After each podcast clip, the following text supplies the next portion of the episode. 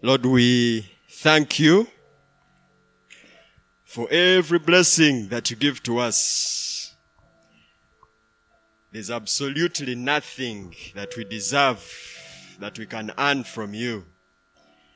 And so thank you even for this opportunity that we have to hear your word. I pray that Lord, you will speak to us unhindered. I pray that Lord, you will help me to be faithful to your word. You will give me clarity of mind and of heart. That Lord, your word will come to us to transform us as we obey it. Meet every need in this place. In Jesus' name. Amen. Praise God. Uh, it's a joy for me to be here. I am happy. My name is Simon Nyaika. Indeed, I'm not a stranger or a new face. I have been in these streets, as people say. Uh, yeah, for a while. I'm glad. Uh, very, very glad to hear from the MUK guys. Yeah, saying I, I got very good hear from the MUK guys. I think the, the thing they forgot to mention was the strike that has that has been going on. I seem to see familiar faces on TV at Douglas Villa shouting at police. anyway, but yeah, we really, really, really celebrate with you guys that new step in your academic journey, and we hope that you will excel, eh? And pass. So, really quickly, we have a few minutes left. Who knows what we've been talking about so far in this month? Or who can remember? At least something from last Sunday. If you say Valentine's Day, we will chase you. Let me just eliminate some answers. You know, who recalls, who recalls what we talked about last Sunday, or the theme at least? Yes.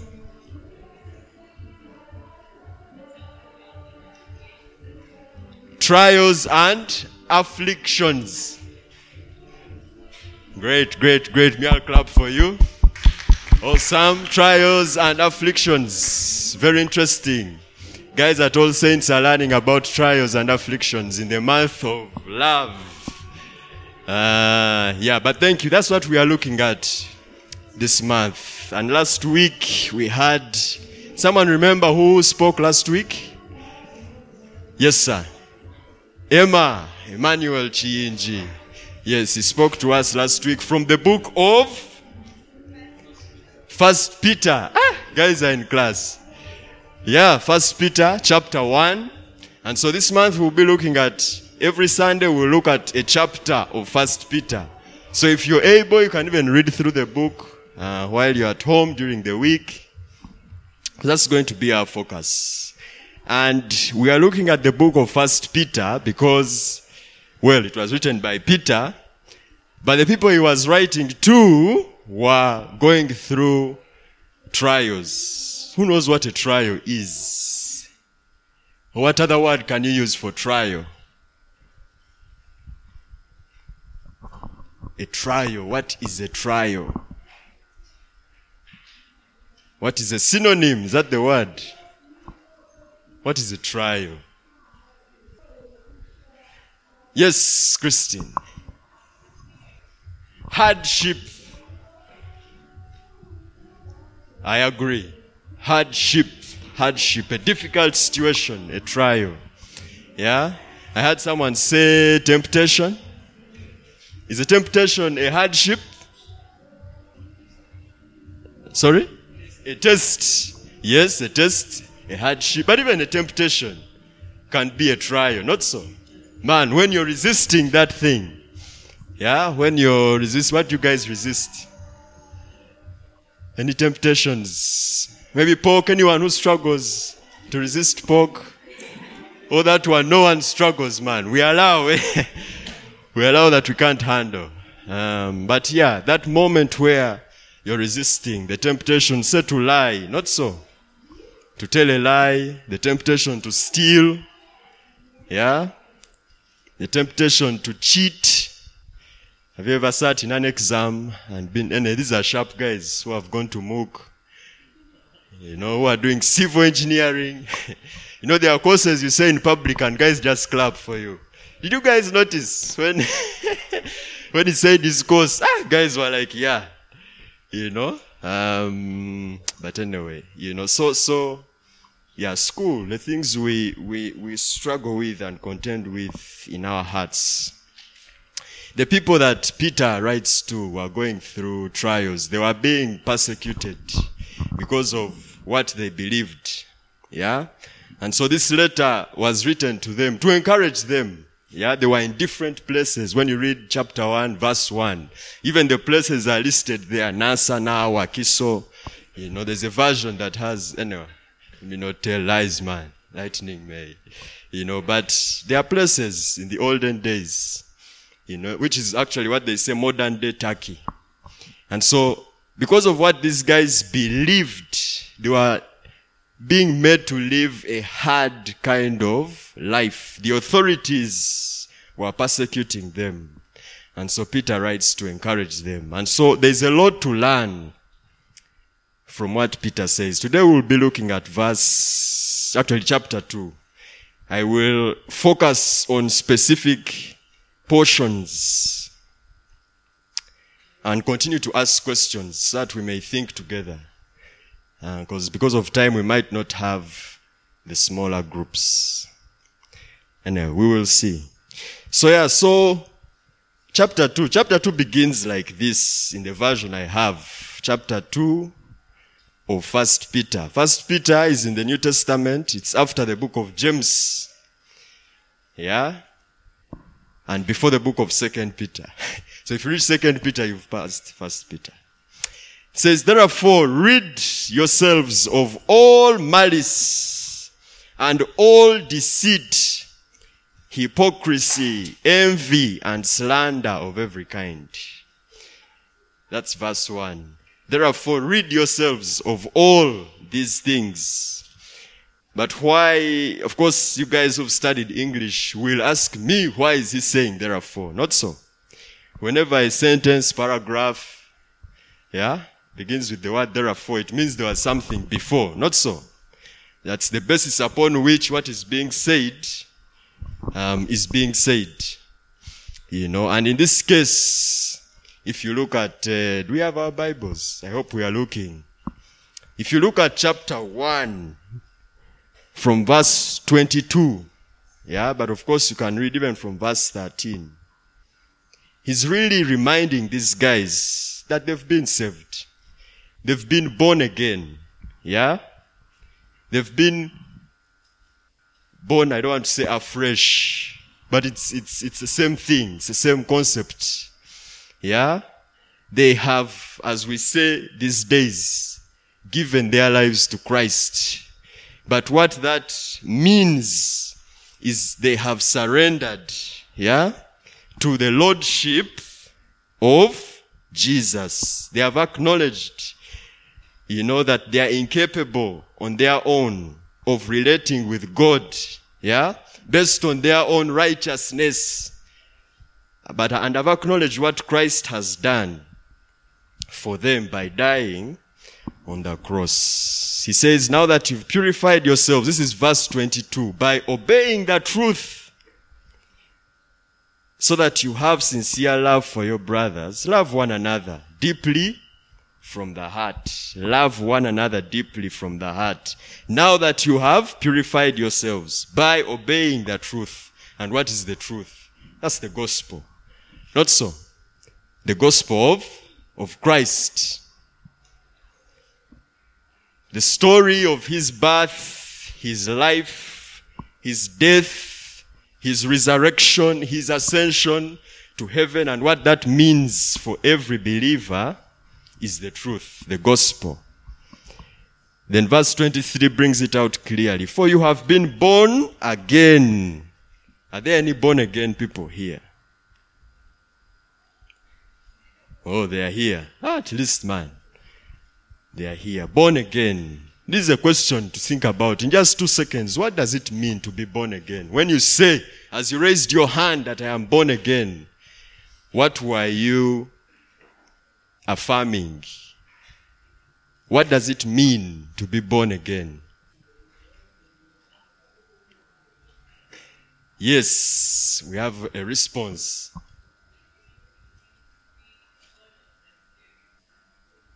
To be born of the Spirit of God. Wow. How does that happen? In which hospital? I'm joking. But how? How does that, how do you think that happens? Anyone else really can answer. If you agree with what she said.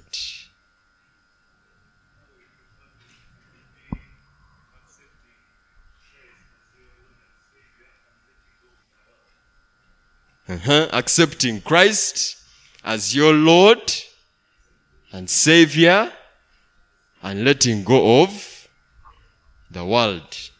Yeah, so the world is no longer your Lord. You're not depending on, you know, or depending on or following the patterns of the world, the desires of the world. But you're saying, no, now I'm following the pattern of Christ, of God, and I'm pursuing Him. Thank you born again? It's a big question, eh? Because it's a word that we use. There are even people today who, who say they, they belong to the born again faith, isn't it? They, that it's now a, a separate denomination on its own. Being born again.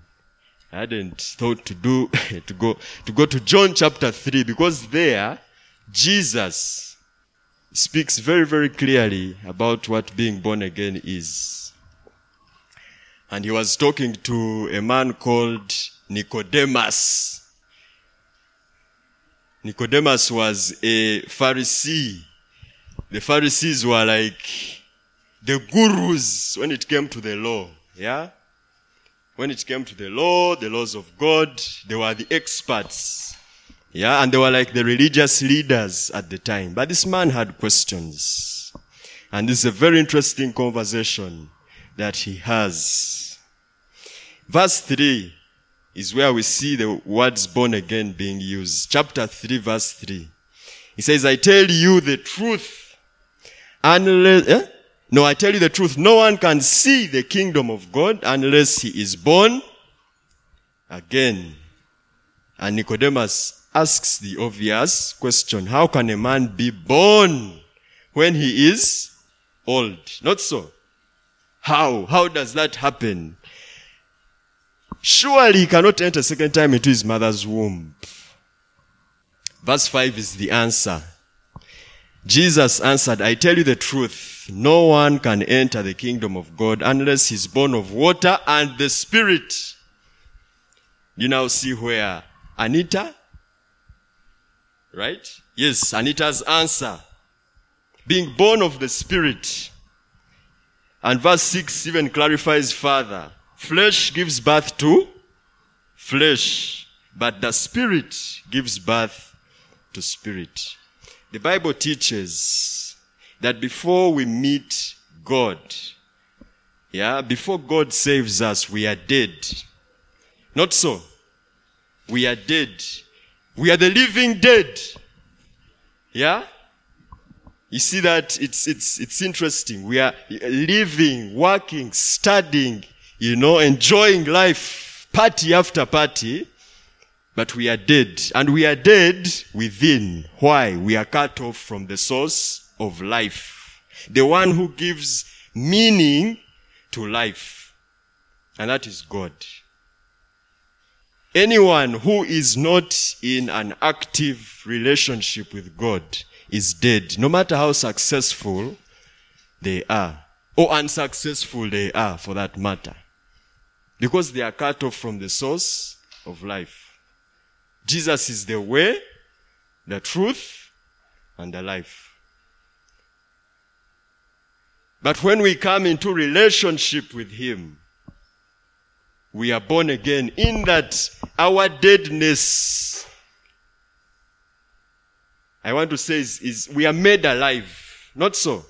That's what the Bible teaches. We are made alive. He quickens life in our hearts. He brings us back to life. Suddenly, life becomes purposeful. Not so. It, it, it, it acquires meaning. But beyond that, we connect with God, our creator and maker. Not so. And the question, the issue of sin, because you see it's sin that kills our relationship with God. When we connect with Him through Christ, Christ has dealt with sin. Not so. And so we are able to enjoy and receive the life of Christ by His Spirit. Amen. Ah! Amen. Let me respond to myself. So that has been a diversion. The issue of being born again. So when he comes to chapter 2 to say, therefore, rid yourselves of all malice, it's on the basis that these are guys that are born again. So Peter was writing to believers, not so. He was writing to people that had made that decision for Christ to be their Lord and Savior. This message is for guys that had put their trust and hope in God and are going through hardships. On that basis, rid yourselves of all malice. Anyone ever been malicious here? Man, there are sinners in this place. We thank God. We thank God. Malice. Anyone ever had malicious thoughts? You know those thoughts you have and you're like, I think I need to talk to someone. Because this, this may not be normal. Yeah? Get rid. Rid yourselves. Not so. Because you are born again, rid yourselves of all. And I was thinking about it. Think about guys that are being oppressed, that are facing a hard time. Man, malice can build up in your heart. Not so. You ever been bullied in school? Anyone? Very painful. Not so. Emotionally, mentally. You can have malicious thoughts about that guy if you don't release him or her. But Jesus is saying through Peter, get rid of it. All of it. Or all deceit. These are lies, eh? Get rid of all of them. There are no white ones. There are no black ones. Not so. There are no gray ones.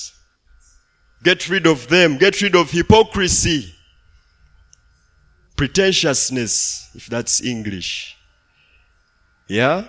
Putting on a show, keeping up appearances. Get rid of it. Get rid of envy.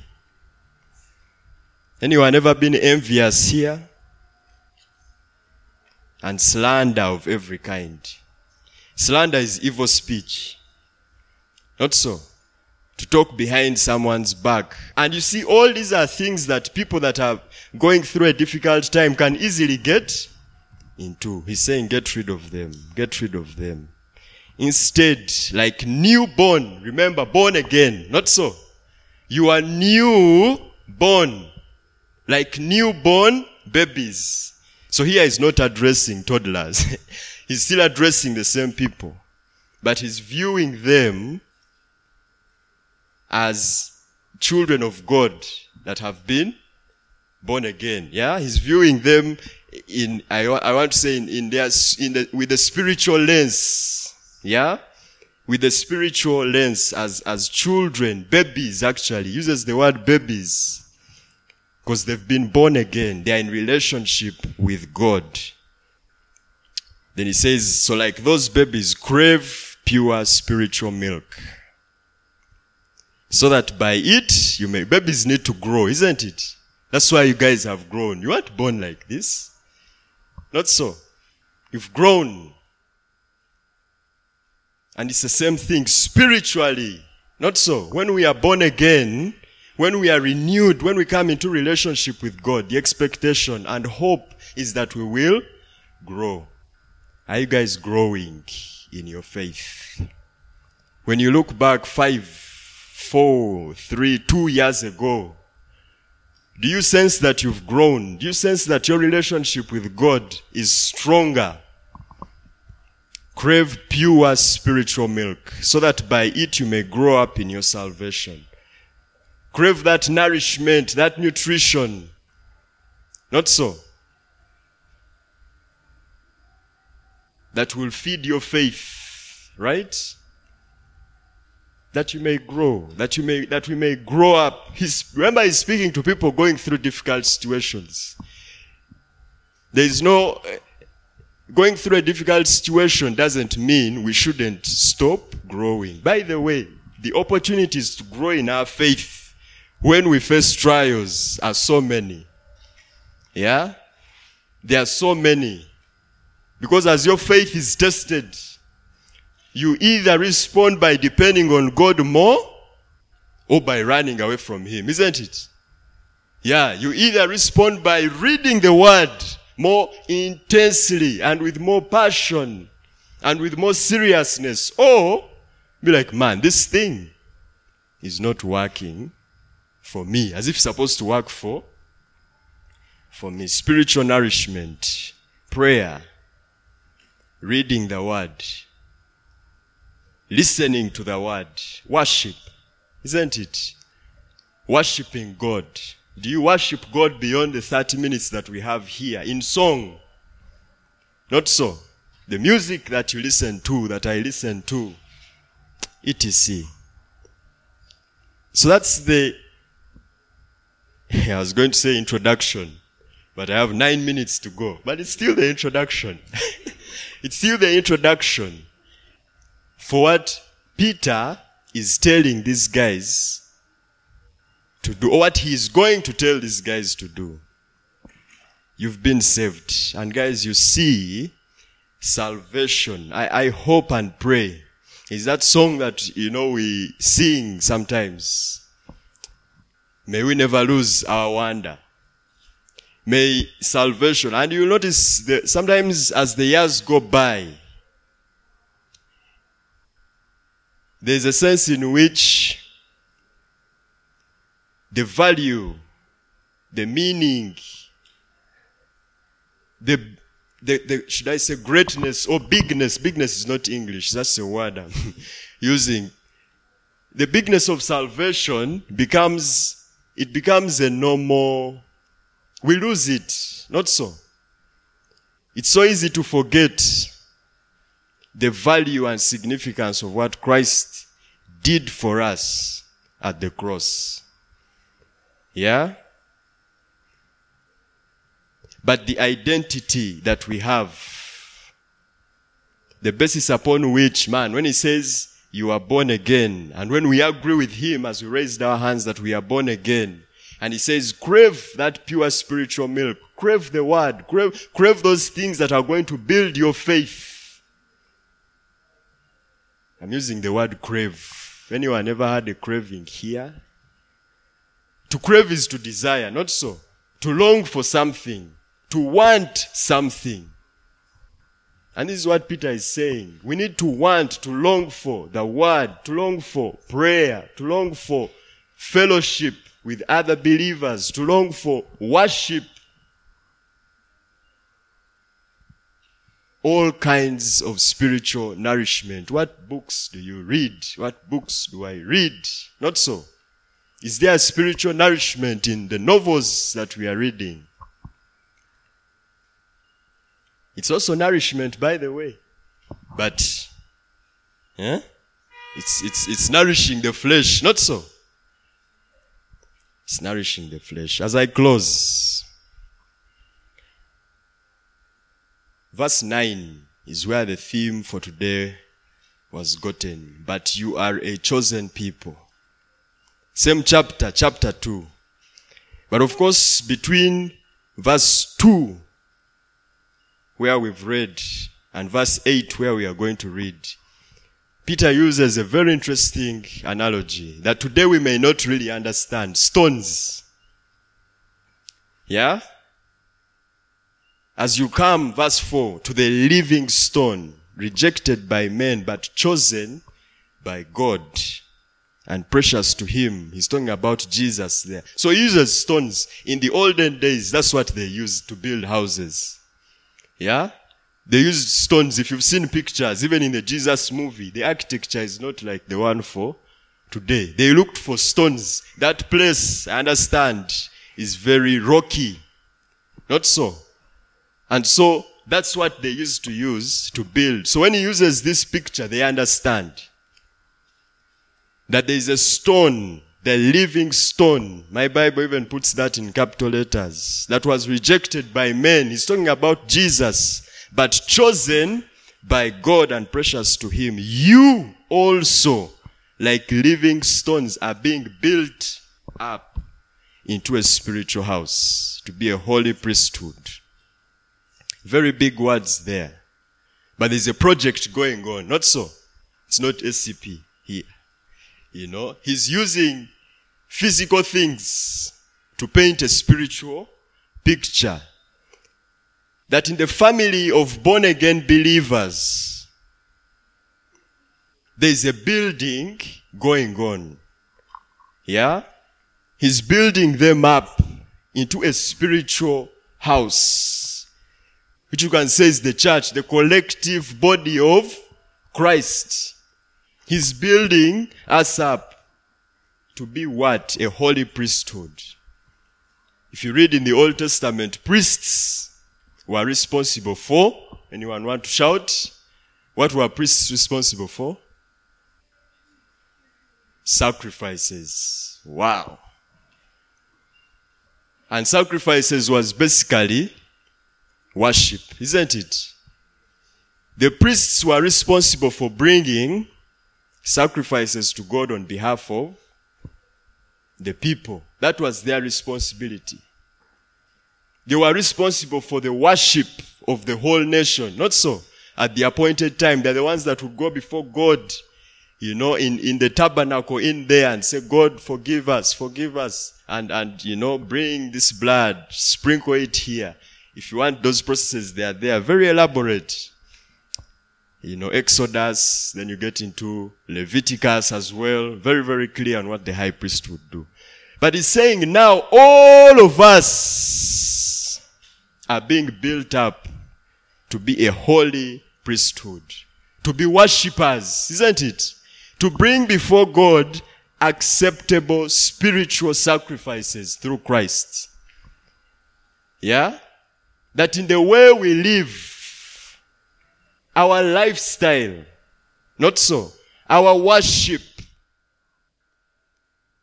ought to be acceptable only through Christ.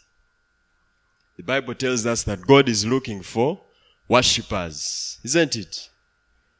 God is looking for worshippers that will worship Him in spirit and in, in truth. If you were to summarize our purpose as human beings, it's to worship God. To honor Him in the way we live, in the way we relate with others, to exalt and magnify and glorify Him alone. So since you've believed, now to you who believe, this stone is precious. Yeah? This Jesus is precious. Without him, we are nothing. Not so. We have nothing. In fact, it uses the word cornerstone. The cornerstone was like the, the main stone. If we had the illustration here, it was like that stone where two walls would meet. Yeah? And so it was a very, very important stone responsible for that structure surviving. If your cornerstone was weak, you are on borrowed time. So they, they were very, very careful on the kind of stone they used as a cornerstone, right? And that's why he uses that here. So those who disobey the message. Okay, let me read verse 7 to 8. Now to you who believe, this stone is precious, but to those who do not believe, the stone the builders rejected has become the capstone and a stone that causes men to stumble and a rock that makes them fall. So for those that believe, it's a precious stone. For those that disobey, it's a stone that's, that makes them stumble and, and fall. Yeah? Are you guys getting the picture? He's using a stone. For those that believe it's precious, remember cornerstone supports the whole house, the whole structure. It's important, it's valuable, it's significant. Without that stone, we can do nothing. And so if we believe in that stone, if we believe in Jesus, if we attach value and significance to Him, we will stand. But for those who disobey, and that's what verse 7 is saying, for those who do not believe, that same stone, yeah, it's the one that causes men to stumble and a rock that makes them fall. They stumble because they disobey the message, which is also what they were destined for. They disobey the message. The message about Christ. Remember the gospel, the truth. To disobey that message is to stumble and fall. If we had followed through this analogy. Now, as I end, verse 9, you are a chosen people. Very nice song. Even today we sang it. We are a chosen generation, called forth to show his excellence. I would like for us to remember that these are guys who were being persecuted for what they believed. Not so. Sometimes my hesitation with that song is that the way it ends, remember there's that part that says, I know who God says I. Okay, my voice. But, you know, I know who God says I am. Where he says I. Uh-huh. Man, where he says I'm at, I know who I am. I'm walking in power. I'm working miracles. Man, it's, it's a victorious, eh? But remember where those lyrics are picked. There were not many miracles going on there. Their lives were at stake. Not so. Peter says you're a chosen generation. He's telling those guys that you whose life is at stake, God has chosen you. And I thought and thought, how, how do I explain this word chosen? Not so.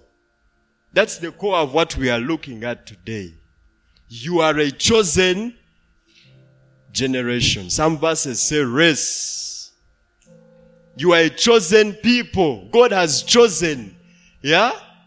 You guys who sought rice know. Isn't it? You choose the good guys. Right? You put the stones away. Don't want anything to do with them. Yeah? Chosen. You are chosen. Chosen. You are a chosen people. No one comes to faith by mistake.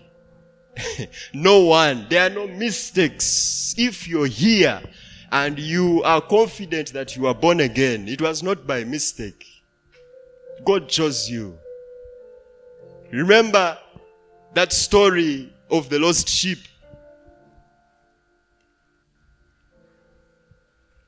He knew the one that had gone astray and he went to look for it. That's an extension of the idea we are talking about. That God has chosen that even those that stray away, isn't it? He goes and picks them out. Chosen, chosen, your identity, born again. Born again. For everyone who raised their hand and you affirm that you are born again, you are chosen. Your circumstances are not the ones that define the identity, isn't it? They could be good, wonderful, isn't it? All is going well, that's okay. Child of God. The identity remains child of God. The opposite could happen as well, just as it was here for these guys, isn't it? you remain chosen, isn't it? You remain chosen in the valley of failure. Not so. As you face those zeros, zero, one, 20%, F9, see me, right? You remain chosen in that situation. You remain chosen in the valley of, of, of darkness, right? That valley of struggle. Where man, even the strength to face uh, another day is not there. You remain chosen, isn't it? You remain chosen in the midst of relationship strain with our pa- parents, siblings, as our sister was sharing. Not so. But the fact that you are chosen ought to make us live life differently. Not so.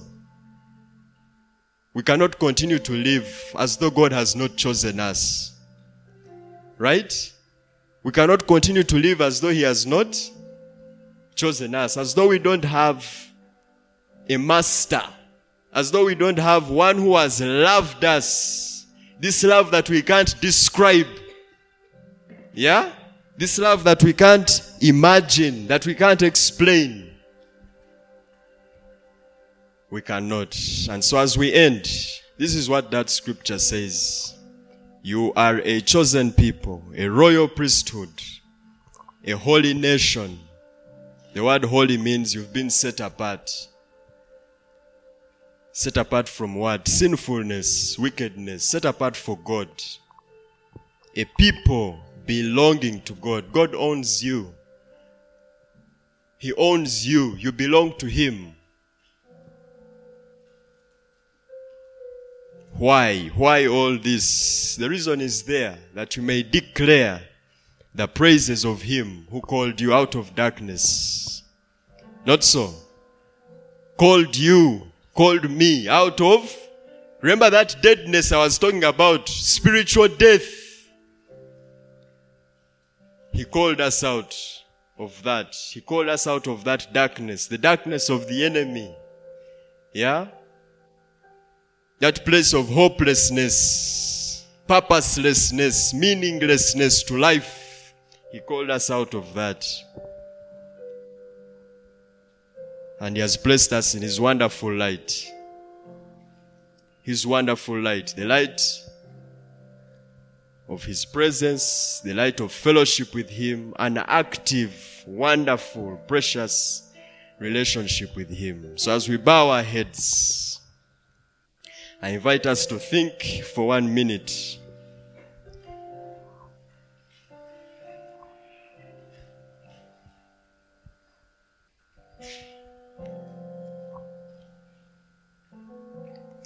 Are you confident of your identity? Are you confident that God has chosen you?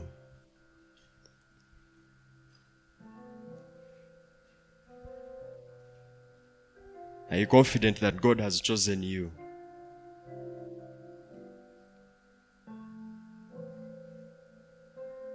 Because if you're confident, that has implications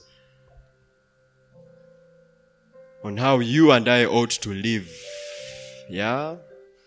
On the kinds of decisions that we ought to make, even when going through trials. Trials are not a license to disobey God. Trials are opportunities for our faith to be refined, for our faith to be strengthened, to grow in our trust in God. Guys, God has chosen us for a purpose greater than ourselves. Greater than ourselves. To impact this world. To be among those that are proclaiming the excellencies, the praises, the wonders of Him who called us out of darkness into His wonderful light. And so, Lord, give us grace.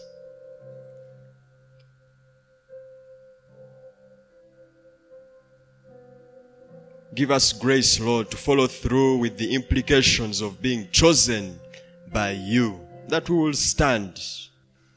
Just as Peter encouraged the believers at that time that we will be encouraged that in you choosing us, we are loved and we ought to stand. So, Lord, I pray for anyone in this place who is not sure whether they've been chosen by you or not.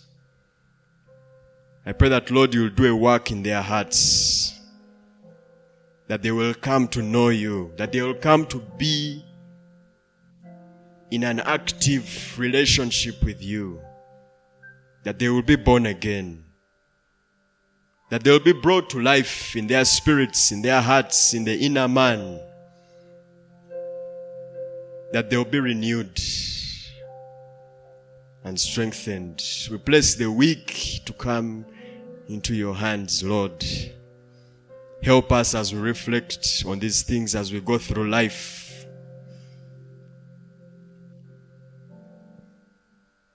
To the glory and honor of your name. In Jesus' name we pray. Amen.